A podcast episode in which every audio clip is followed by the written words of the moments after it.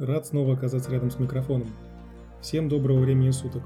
Как обещал в этом выпуске, поговорим о всех моментах, на которые стоит обратить внимание при подписании договора на строительство частного дома.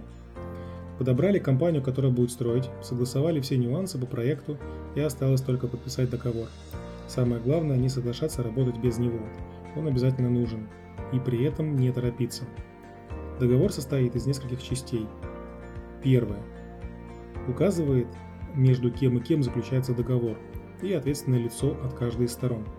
Проверьте компанию в интернете на предмет благонадежности. И все ли реквизиты совпадают. Причастность ответственного лица к компании.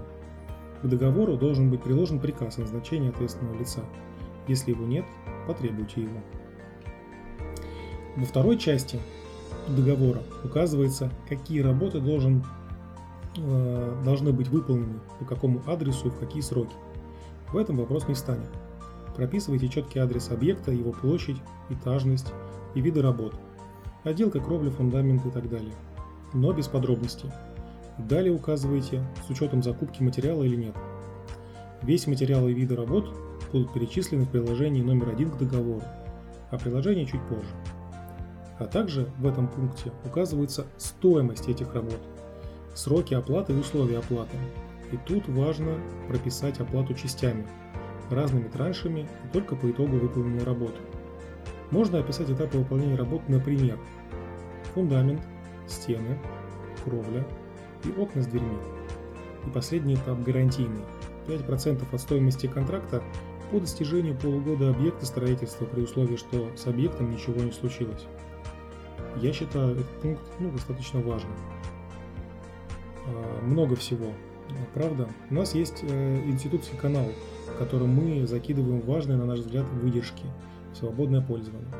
Если подпишетесь на него, сможете найти там и шаблоны нужного вам пункта.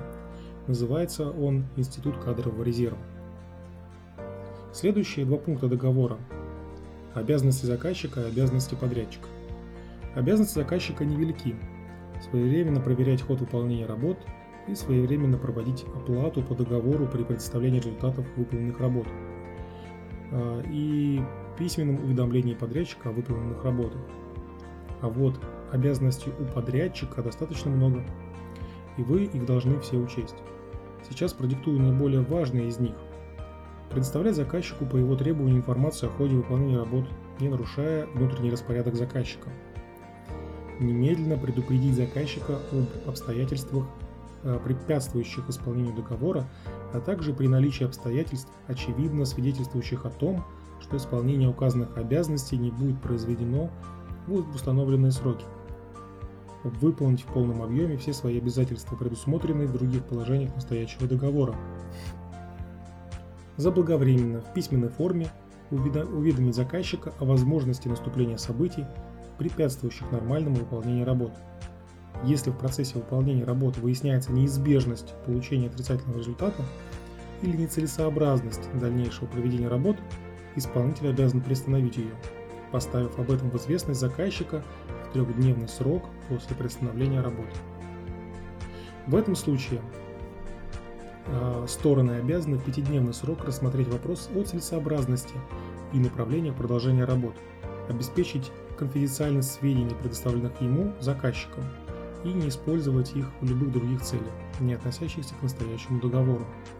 Вместе э, с этими пунктами следует писать еще два пункта – права заказчика и подрядчика.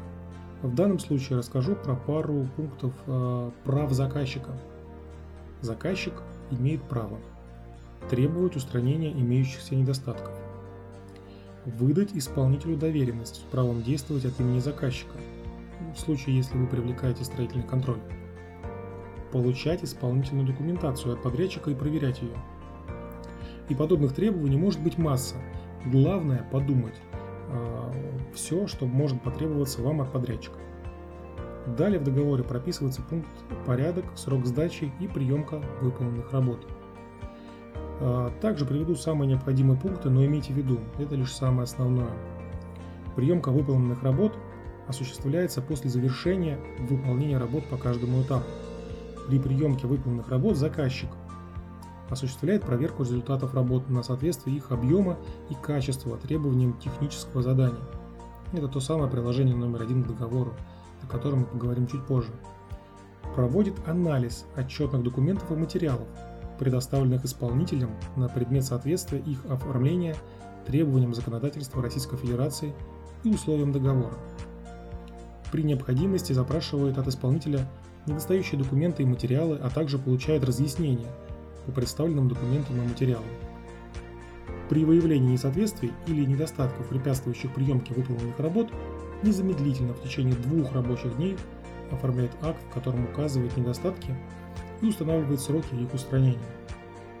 Осуществляет иные действия для всесторонней оценки соответствия выполненных работ условиям договора и требованиям законодательства Российской Федерации.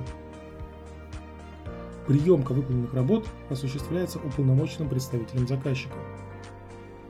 При выявлении несоответствий в выполненных работах, а, препятствующих приемке, заказчик в течение двух дней составляет и передает исполнителю мотивированный отказ от подписания документа о приемке с указанием причин такого отказа и сроков их устранения. Подписанный заказчиком документ о приемке выполненных работ является основанием для оплаты исполнителю выполненных работ. Далее пункт с гарантийными обязательствами. Тут как договоритесь с подрядной организацией. По строительным правилам, правилам минимальный срок гарантии при строительстве составляет 2 года. Затем ответственность сторон. Этот пункт прописывается, э, в этом пункте прописываются штрафные санкции и пени при нарушении сроков как со стороны заказчика, так и со стороны подрядчика. Следом идут обстоятельства непреодолимой силы, этот пункт, который можно содрать с интернета.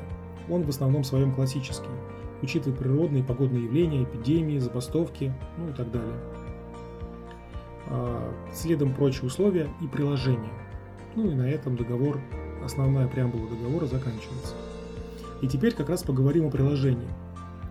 Приложение должно быть э, как минимум два, либо оформлено двумя графиками.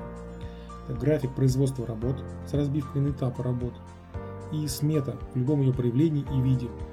Но в ней в любом случае должно быть отражено количество материала, его стоимость, и виды работ, и их стоимость. На основании этой сметы, графика, и будут проверяться работы и закрываться объемы работ.